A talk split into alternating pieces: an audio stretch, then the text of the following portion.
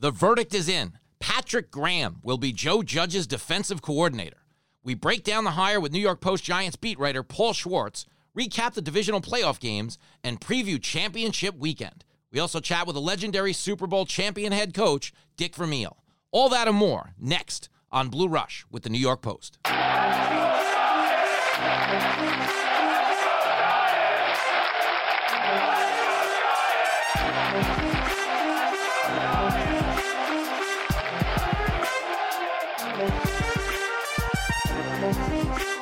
Welcome to Blue Rush, a New York Giants podcast with the New York Post. I'm your host, Jimmy Failla.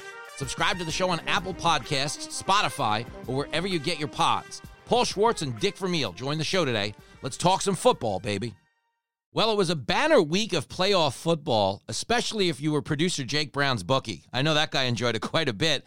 Uh, where do we start, Jake Brown? Aside from the knee replacement and the pirate patch you have over your eye, uh, good to see you, first Yeah, and foremost. The, the pirate patch is from the gambling. The kneecap is from working out with Dr. Oz on Thursday, where I clearly was in a, a different class of my own. A class of my own meaning my chin was too large and my arms were too small and my legs were not strong enough. you took a beating, man. You, you went full Lamar Jackson on us and just bottomed out. Man, how many people had to rip up a breathless puff piece they had already written Saturday morning, thinking they could just mail it in with some updated stats sun, uh, Saturday night? Nobody saw that shutdown coming. Unbelievable. But you want to know something? I mean, we look at, you know, we'll get to the next week's matchups, the uh, league championship games.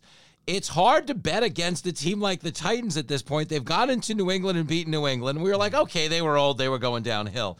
But they physically beat the pants out of Baltimore at the line of scrimmage on Saturday. And I don't know that you can bet against them at all going forward. They might they look like the team for now. Well, what's funny, Jimmy, is that we laughed at the Titans using Marcus Mariota as Yeah. the RPO option in practice. But clearly it worked, It worked. because they contained him at every level. He couldn't make a pass. He couldn't run like you. I mean, they stopped him nonstop. And what the key was, they forced turnovers. Look at the amount of yards that the Ravens had. The Ravens had so many more yards than the Titans, but they kept turning him at all, turning him over that it forced them to win. And it helps that um, Derrick Henry played like Bo Jackson in Tecmo Bowl. Mm-hmm. Guy was averaging nine yards a carry at one point. He threw for a touchdown. He's the new beast mode. Yeah, he is. He's playing in another world right now. He's on another level, a men amongst boys type of thing. And uh, I don't know. They might be, you know, this happens. Teams playing the wild card round, go on the road and win three times. The. Giants did it. We see six team, six seeds get to the Super Uh-huh. Bowl. It's not And- the first time it's happened. And if anybody knows how to lose a league championship game at home, it is the Kansas City Chiefs, who, you know, talking about that game, that's why you don't bet football. You know, I'm not even talking about you specifically, but if you took the Titans yesterday, you're getting 10 by most books. You're up 24 to nothing. You have played the theme song from the Jeffersons, sent a drink to every girl at the bar. Things are well, looking listen, up. I'm tweeting. You know, I I think I tweeted. I'm surprised I haven't got old takes exposed yet because they've already got me about ten times in my life. That uh, if you bet uh, Chiefs minus nine and a half, you're pretty dumb considering. Uh, you know how close the Texans are going to keep this game, and look at us now. Blah blah blah. It's twenty-four nothing. I texted a friend of mine who works with the Texans. I said, I don't want to speak too early, but you must be jumping for joy right now. Oh, And she's like, Oh God, this is amazing. And then like today, I said SMH. three touchdowns, three touchdowns in three minutes and 24 seconds. At one point, uh, going into the second half, they had scored five touchdowns in 12 minutes of game clock. Like stunning, the kind of things you would see if, like, old school Steve Spurrier was playing the Citadel and they were just doing bananas, you know, flea flickers and stuff on the old Florida Gators. It was crazy. It was like a video game. The Texans were Bill O'Brien away from losing, and guess what? Who their head coach is? It happens to be Bill go. O'Brien. That And- stupid fake punt in your own territory. after, like you do that after fourth and one, you're up twenty-one nothing. Put the hammer on them. Go Yeah. for it on fourth and one. You're going to tell me you're not going to go for it on fourth and one, but then fourth and four from your own thirty, you're not Eh. only going to go for it, you're going to do a snap run, not even like a punt pass or Oh, like some ugly. trickery. You, you got to say though, he could have easily ran to the outside of him there. He had plenty of room. You it was a bad think. run, but it's just a, a terrible time to do a but, fake but a weird gamble. Uh, on the other side, uh, on the NFC side of town, I know uh, a lot of people took a real hit in the nuts yesterday on the line on that Packer half game. a point, bro. I had Seahawks plus four and a half, and it was five. Couldn't even get a damn push. Couldn't even push me off into the weekend. Like, give me a savings no. of fifty dollars. No, And you want to know something? The Packers wanted to lose that game, but they kind of steadied the ship in the fourth quarter. Because the one thing about the Seahawks, man, that team keeps coming. I give them a lot Russell of credit. Wilson. I give Russell Wilson so much credit. They're a great team. I enjoyed watching Marshawn Lynch run again, but I'm not sold on the Packers. And you know who else isn't sold on the Packers? The bookies. You look at that NFC Championship line, uh, San Francisco laying seven. We both heard that line this like, morning. whoa. We're like, what? That's crazy high to me. And I know they've got a great pass rush, and you know, Yeah, Titans Chiefs seven and a half makes sense. Seven is a little high, but again, it shows you every Packers game is close. It comes down to the wire. Russell Wilson almost led a magical comeback yet again with a team that's not as good as the Packers are. The Packers are stacked and they're healthy, and we know how the Seahawks have dealt with injuries all year long. So that was a little bit of a high number, but it shows you, man, that. the- This Packers team is squeaking by every week, and this might be the week that the Niners defense is just too good. That is a tough one. this is a scary weekend of betting because you've got seven and seven. Basically, lines are going to ju- move. a- You know, you might get a seven and a half on one. I mean, I think you said the Chiefs are the Chiefs seven and a half right now, or just seven. Seven and a half is the opening line. I mean, I'm taking the Titans no matter who they play at this point until otherwise noted. Just their ability to run the ball to the extent that they do. Uh, they've, like I said, they've won in Gillette Stadium. They've now gone in and run right over the Ravens. I mean, it's hard to bet against that team. So if we're picking right now, Jake Brown, gun to my head, Ravens plus the seven and a half. Titans. I, uh, excuse me, that's what I meant. Titans plus seven and a half. I will lay uh, the seven points with the 49ers. So you're taking the Niners. I am all okay, day. I'm going to take Titans plus seven and a half as well. I'm going to buy the half point and take. You know, I'm always buying the half point. Uh, I bought it in the. I it was minus. It was plus four Seahawks. I bought a half point because sometimes you have those weird four point finishes. Yeah, Oh, it happened to be a weird five point finish. that rarely happens. Oh, Uh. I, I'll take the Packers plus seven and a half. I think both these games are going to come down to the wire, which is what we want because we did have some clunkers. Uh, you know, the, the Texans game looked great, and then it ended up being 51 31, blowout. What a uh, weird Titans, game. blowout. Uh, Vikings, you picked you picked them. You thought they had a shot. They got blown around. out. No, so ma'am. Three out of four blowouts. The last game was the closest. So let's hope we get two good ones before we get that dumb week off for the Oh, stupid Pro Bowl. Stupid. Nobody none of us wants to gonna watch, the Yeah. Pro Bowl. You I'd know, rather watch celebrities like in a pro, like like Aaron Rodgers go up against like I'd Danica Patrick watch or something. I'd rather watch a Pro Bowl. You know what I'm saying? Like a Michael Strahan bowling tournament over at Bolo. I'd rather watch that than actually just mailed in yeah, football. or flag football, like the Jerome Bettis commercial. Bring that to life in a real game that so people silly. watch. Do we? Uh, yeah, we don't have to do a Pro Bowl podcast. Do you? Let's get the suits on Not the phone. Pro Bowl, no, Let's get the won't. suits on the Paul, phone. And, Paul Graham might be rocking a suit though. the newest Giants defensive coordinator, who Paul Schwartz breaks down.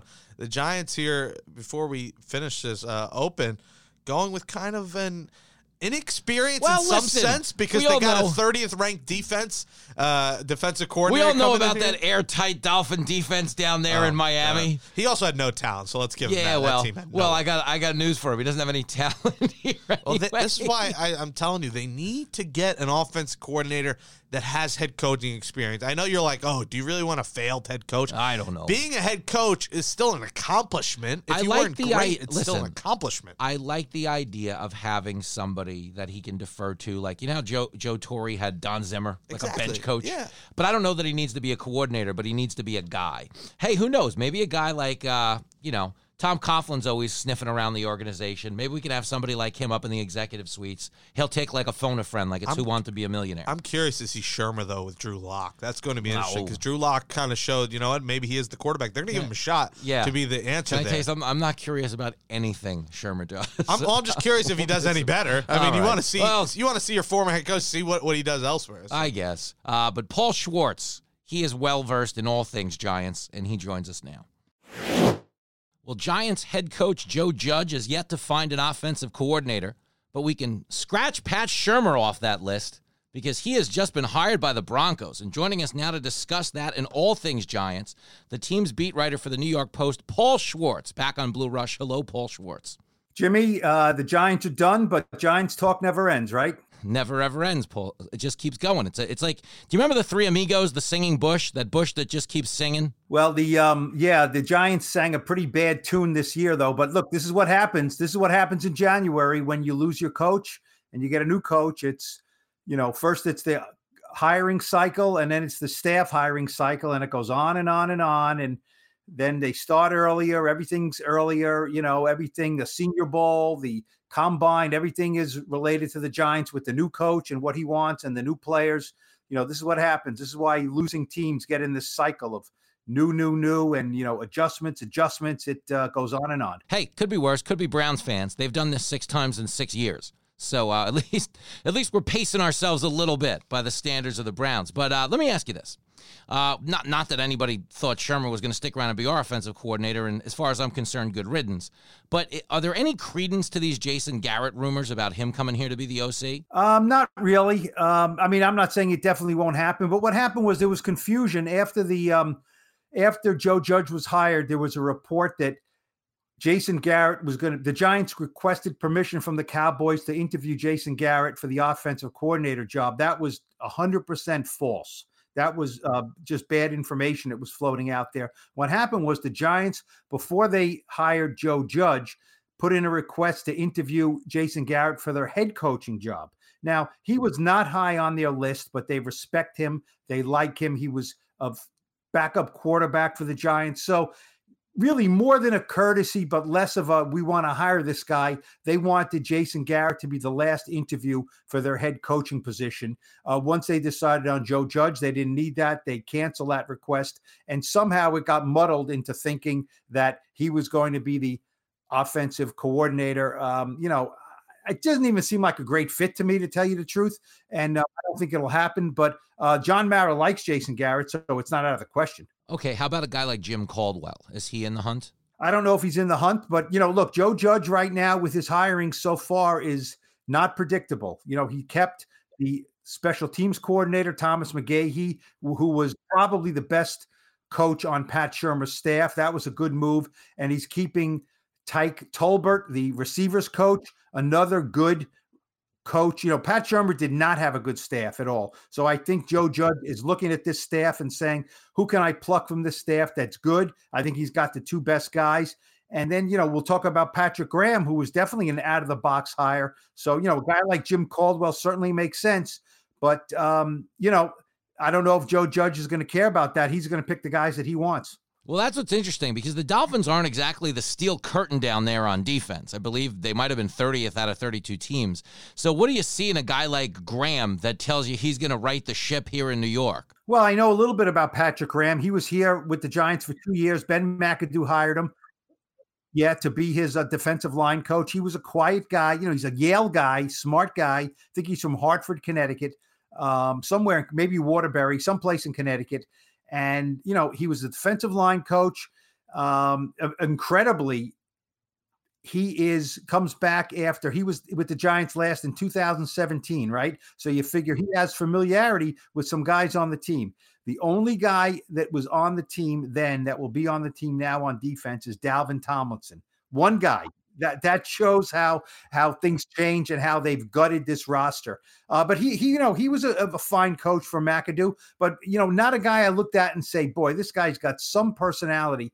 He's a a leader of men. He is going to be a defensive coordinator, and you know so after Pat Shurmur didn't want him back, uh, he spent 2018 as the linebackers coach and run game coordinator for the Packers.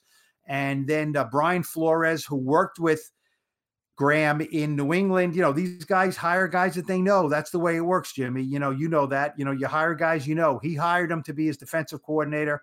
They had a bad defense. You know, I have no idea if, if Patrick Graham did a good job or a bad job last year. All I know is he had a bad team and a bad defense, and they were, as you said, 30th ranked defense. So, you know, it's not a, it's not an in the box hire because Patrick Graham has one year of experience as a coordinator. Uh, the the common thinking was, you know, Patrick Graham, uh, that um, uh, Joe Judge was going to hire experienced season coordinators. This is not that. Doesn't Joe Judge need an experienced head coach on his staff, Paul? I mean, you talk about a rookie head coach, no head coaching experience, no coordinator experience, and right now he's surrounded guys who've also have never coached either. Don't you need kind of someone like a Jim Caldwell to to lead the way here? No, you know, definitely don't need a, a former head coach on your team. You just need a, you know, but the, the I think for now, look, uh, Patrick Graham has been a defensive coordinator for one year, so he's done it. one year. Okay. Take or leave that. Now, offensive coordinator, I would be surprised if he doesn't pick a guy who has called plays in the NFL before. That would surprise me a great deal. You know what I mean? Now, it doesn't have to be a former head coach. You know, as we've seen, a lot of, you know, Pat Shurmur is a former head coach at two stops, and he's going to be going to Denver as an offensive coordinator. So you need an offensive coordinator. You know, a failed head coach is not necessarily what you need. Now, Caldwell is not really a failed head coach. He was an okay head coach. Um, but but I don't think you need a former head coach. But I'd be surprised if Joe Judge doesn't bring in a guy who you can look at and say, okay, I get this. He's got a track record. He's been a good offensive coordinator. He's a guy who really showed that he can call plays in the NFL. If he doesn't do that, then you got to look and say, wow, Joe Judge is really confident in his ability to get these guys and put together a staff, even though there's no skins on the wall, so to speak. Is there any world where his old running mate Josh McDaniels comes down here? Because I know Belichick has had like an adverse reaction to McDaniels interviewing around the league. Josh McDaniels comes to the Giants to do what? Maybe if he would if he would have come down and come down and join the staff from the Patriots, is there any world where that's a possibility or no? Because I was reading yesterday that the Browns thing has kind of come and gone on him, but that he's possibly considering leaving New England. I should find the article so I can cite it. But is there any world where they want to stay together, or did they not have that relationship in New England? I know I don't know much about that one. Oh, I'd be shocked if Josh McDaniels would leave New England for a lateral position to coach, you know, with the Giants. Yeah, with with a th- now, now, just think of it for a second. He is waiting in line there for Bill Belichick to retire so he can presumably take that job. Why would he want to come to a Giants team with Joe Judge, who's 38 year old, 38 years old, who has a five year contract, uh, the ownership has already said we have to be more patient. There is no pathway to a head coaching job with the Giants behind Joe Judge for Josh McDaniels. So no, I, I um, um, there are realms in in the universe. I don't know if there's um, if there's one where that would happen though. Okay, the only you know I brought it up because I was reading reports yesterday that he had initially agreed with the Browns. There was that floating around, and you know, as an offensive coordinator on the Patriots, if there was bad blood with Belichick, I guess is why I was asking you that. Because if he was on the verge of leaving, didn't leave, now he's back under that umbrella. I don't know if Belichick is, you know, a fan of his. So a guy can dream. I think he's a fan of his because he's had him calling plays for a long time. Um, you know, the interesting thing with Josh McDaniels also is, you know, it's he's a bit of a myth in my mind. He's a failed head coach.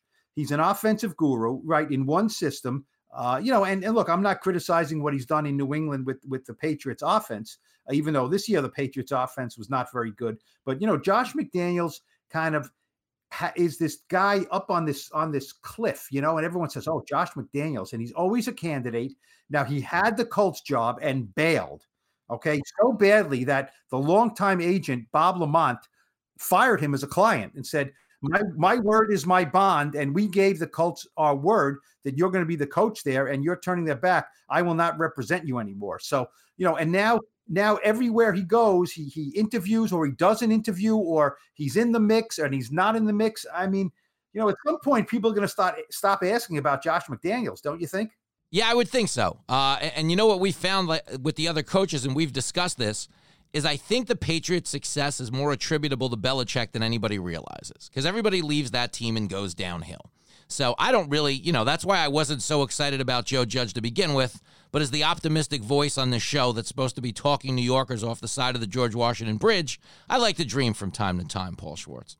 But uh, hey, this was another banner appearance by you. So maybe the team didn't quite go to the playoffs, but I feel like we've been playing good ball all year long. Well, it's um yeah, I mean uh, it's uh, it's Right. Not what we want to talk about, right? Maybe some year we'll do a Blue Rush podcast and we'll be talking about the Giants gearing up for the NFC championship game, not as you talked about realms, right? Not in this realm, right? Maybe another realm, but not in this realm. Well, right now they're gearing up. They're buying new TVs. They're ordering wings and pizza. You know, they're they're doing a different type of preparation. But yeah, maybe next week we'll have you watch The Irishman and we'll do an Irishman podcast. How about that? I'll try to. Yes, I would like to do that. Uh, it, it takes about a week to watch it, right? That's what I'm saying. You got to get started now. We should be good to go next Monday. Thanks a lot, Paul Schwartz. Great one. All right, Jimmy. Take care. Joining us now on Blue Rush is legendary Super Bowl winning head coach. You remember him when he coached the Rams to a Super Bowl. You remember him leading the Chiefs to the playoffs and the Chiefs now on their way to the AFC Championship against the Titans. It is the great Dick Vermeil. Dick, appreciate you coming on, man. How you doing? I'm doing fine, thank you. Happy New Year. Happy New Year. We'll say it. This is maybe the last week we could say it, two weeks into the year, but a big year because the Kansas City Chiefs are back to the AFC Championship. Dick and Andy Reid looking to get over that hump and looking to take the Chiefs to their first Super Bowl and would you believe it, 50 years. How about these Chiefs coming back from a monster 24 nothing deficit, putting up 51? This offense is electric, Dick. I'll tell you, sitting and watching that game, I could hardly drink my wine. It was really frightening, you know, to see those things happen. The explosion of negative plays for them in the kicking game, the block punt, the fumble punt return, 14 points right there. I mean, it was devastating. And the way they came back was uh, just spectacular. You know, it's been done before, they said, you know, and in Buffalo, I think it was one year, but, uh, I, I, I don't know. I've ever seen anything like that in the second quarter of a football game in my career. And Andy Reid, this guy, he's won a Super Bowl, but not as a head coach. And this is really his chance to get there and win one. How good would you feel here for Andy Reid if he's got the shot? I mean, he's got it set up. He's going up against a six seed. I know everyone's underestimated the Titans, but this is really his chance to kind of right his wrongs of the past as a head coach and finally get that coveted title as a head coach. Well, I agree that you can say that, but you know, when you win over 200 games like he has, what that's 220 something wins, he's not hasn't done anything wrong. He just hasn't finalized great seasons, and that's so hard to do. But I look at it, they wouldn't have gotten where they were if he hadn't done a Hall of Fame caliber coaching job, rather than he failed because he didn't win it all. So you know, it just depends on how you want to evaluate. He's a great football coach, a great human being, uh, and uh, I think they have probably the best chance to win it all now than they've ever had, but it will not be easy. That Tennessee football team can play the old fashioned game, and it's going to be tough. Yeah, and Derrick Henry's been the new beast mode. He's been running the ball like crazy, and he's hard to bring down.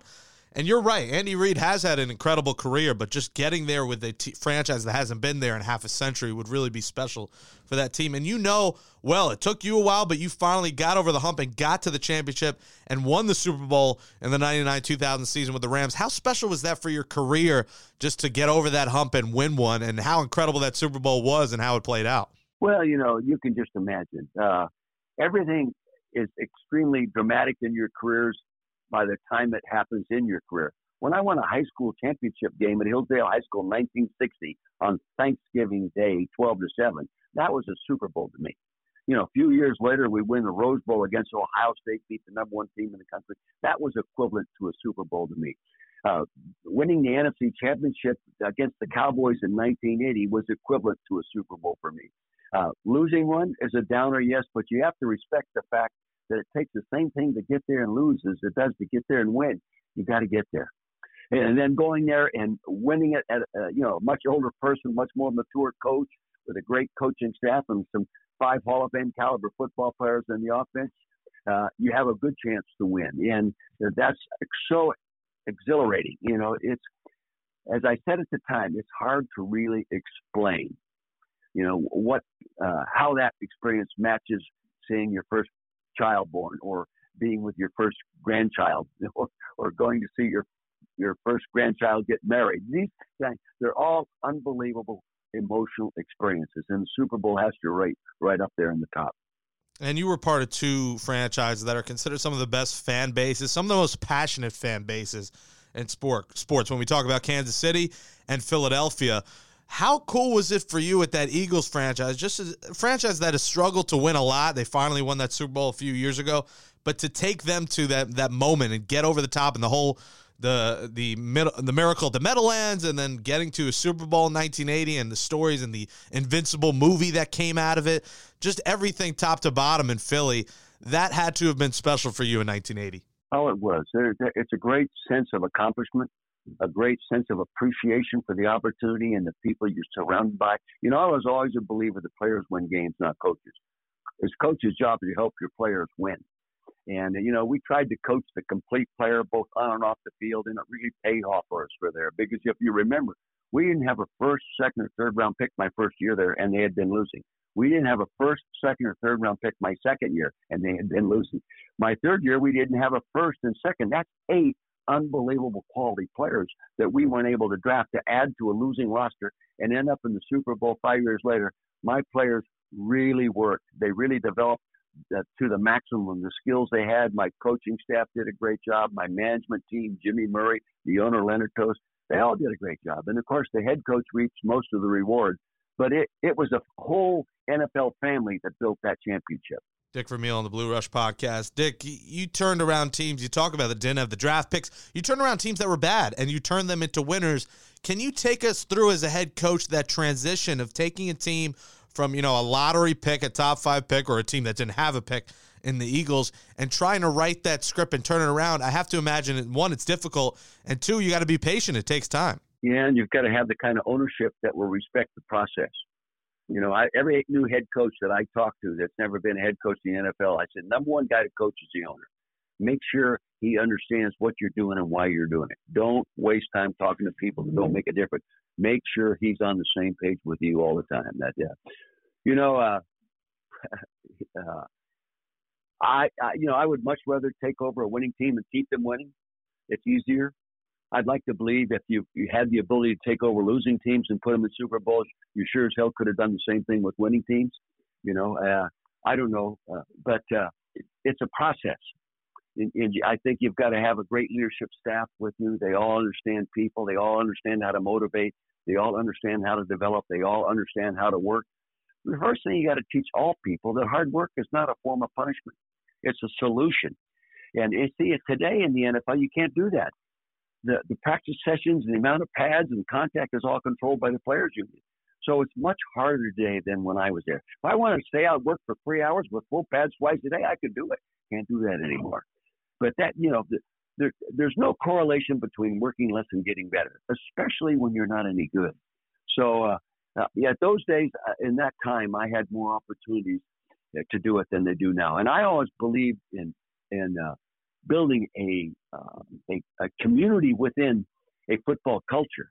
Uh, get everybody involved. Get the ticket salesman involved. Get the administrative assistants involved. Get the uh, get the uh, doctor staff. Get the trainers. Get the equipment guys. Get the the janitors. Get everybody involved so they feel when they come to work, this is the little city they live in, and we come here for one purpose to win it all. And you brought up some great points, including the fact that a lot has changed with practice and the players' union. You wouldn't be able to coach in today's game, I feel like. Your style would not work because of everything that has changed. If a team said, and with all the coaching turnover, if a team said, hey, Dick, uh, you want to come back and, you know, lead the Cleveland Browns, what, what do you say back? Well, I, would say, uh, you know, I, I never thought I could outsmart somebody, but I also thought I could outwork them. This the way I was raised and what I believed. And you know, a lot of people say, "Well, you're only head coach uh, for 15 years in the NFL. You could, should have coached longer." Well, I also coached head coach in high school. I also coached head coach in junior college. I also coached head coach in, in a major university, Division One. And those games meant every much meant every much to me at that time in my career as NFL games did to me later on in my career. So, you know, it's a draining, draining, hardworking job but uh, you just got to be careful and control your passion, which I didn't do a good job of. From 82 to 97, you went into broadcasting. What inspired you to come back? And did did you miss the game during that time? Was was there a part of you itching to get back to coaching on the sidelines? Yes, you know, I took a long time to do it, and I had opportunities, and I turned down some very good jobs. And I'm not bragging about it, but I, I just wasn't confident that I, I could be what I was when I was at my best. And later, later, I just said, you know, if I don't go back now, I never will. And the St. Louis Rams, Los Angeles Rams, had offered me that job before, and I never took it. I had worked for them as a young assistant. I knew the ownership in Georgia uh, Frontiere. You know, I knew John Shaw. I knew Jay Zygmunt. I trusted those people. And when they came after me the last time, I said, Dick, you better get off your ass and go to work. That Rams team, man. I mean, Kurt Warner really came out of nowhere and took over, and he took over for an injured Trent Green, who you would reunite with in Kansas City and lead to a 13 and three season with some names like Priest Holmes and Larry Johnson and all that those guys. How incredible was that? I mean, Kurt Warner stepped in and nobody had heard of the guy, and then you look at him and he becomes a Hall of Famer overnight. I mean, what he did and what that offense did I mean, that's t- to tell you. I mean, I hate to age you, but I was nine when that happened. That was the first real year I got into football, and I always remember Kevin Dyson being one yard short, and um, that that was the first year I got into it, and that was one hell of a Super Bowl. But I mean, this guy Kurt Warner takes over and just takes the league by storm. Yeah, well, credit to him, and yeah, you know, you know, if you were in New York and did something like that as a coach, they'd consider you as a genius. When you're in St. Louis, they say you're lucky. Know? but you know, I had a hunch. I had a hunch about this guy. Mike Martz had a hunch about this guy. Al Saunders had a hunch about this guy. You know, Jim Hanifan had a hunch about this guy. Wilbert Montgomery. We all pooled our thoughts and said, "Darn it, let's go with him." You know, we we're a good football team. We can win. None of us knew we could win like we did until you put him in, uh, you know, put him in action he, he was equivalent to a Medal of Honor winner in football. That, that some guy in the Second World War. A lot of guys that won the Medal of Honor were not predicted to win it; they just did it. Kurt Warner is one of those guys. Yeah, it was it was tremendous to watch that. Speaking of Hall of Fame, fame you're in the Eagles Ring of Honor, you're in the St. Louis Football Ring of Honor. Jimmy Johnson and Bill Cowher get voted in as part of the Centennial class. They aired it on TV. You see Jimmy Johnson crying, emotional moment you're on the list as well. Uh, how big would it be for you if you got in this year, if not next year, uh, as kind of checking that off your uh, your bucket list to get in the Hall of Fame? Well, you know, I'm in other Hall of Fames, and they never changed my life in any way. You go on, you appreciate it because you know how many people helped you earn those opportunities to be in those kind of Hall of Fames. Jimmy Johnson echoed that so nicely and precisely last night on television. Both guys deserving. Uh, if it happens to me somewhere down the road, great. If it doesn't, it's not going to change my life in any way. You know. You, you don't look at that as being like an important accomplishment. Like uh, Jimmy Johnson said, it, it meant everyone acknowledged me. It feels really good. Is that not as important to you? No. What's important to me is what we did. What we did. You know, I can't go back and win any more games. I can't go back and lose any more games. Uh, you know, you appreciate it. Uh, I, I would be ecstatic. I'd be every bit as emotional as Jimmy Johnson and I would be just as reflective as Jimmy was. Uh, you get there on the shoulders of a lot of wonderful people. Listen, I think you're going to get in, and I'm excited the day that it happens because you definitely deserve it. I appreciate that, and you know, and I'll, I'll thank you when it happens, and I thank you for saying it now. Of course. And before we let you go, I mean, let's let's get into this game. I mean, Titans, uh, Titans, Chiefs. You got the hard nosed run game versus the passing attack of Patrick Mahomes. Do you think the Chiefs uh, move on here and Andy Reid gets to the Super Bowl? I think the odds are that they're going to win the game, but I don't think it'll be easy. If they turn the ball over in this game in the kicking, they will lose. This is a good defensive football team. Uh, Andy's defense against the run is not great. They better get the big defensive tackle that didn't play yesterday back. If they don't have him, they may not be able to stop the run. They may name, and in that situation, they may not get the ball back, and they may not be able to score 24 points in one quarter. But uh, this Tennessee team is impressive, extremely well coached, extremely well disciplined, extremely well put together in terms of attitude and commitment and intensity. Uh, I'm very impressed. I, to me, he's the coach of the year in the NFL this year, along with Mike Shanahan.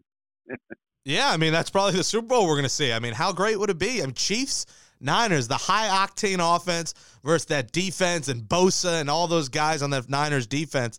I mean, that is that makes you salivate as a as a former coach, right? Yeah, you bet. I respect the jobs all those guys did. Believe me. And Andy Reid, it's time. He's coached too long, too hard, too well not to win one. Oh, we all want him to win. And Dick Vermeil, you were a winner on and off the field, a Super Bowl champion, a college champion, high school, junior college. You did it all. We're looking forward to the day you're in the Hall of Fame. Appreciate you coming on the podcast. Well, you know something. Thank you for being so well prepared. Take care. That's going to do it for this episode of Blue Rush. Thanks to Jake Brown for producing another stellar effort. Listen to all episodes of Blue Rush by subscribing on Apple Podcasts, Spotify, or any of your preferred podcast platforms. You can find more Giants news by signing up for our daily New York Post Sports newsletter and by visiting newyorkpost.com. See you next Monday following championship weekend.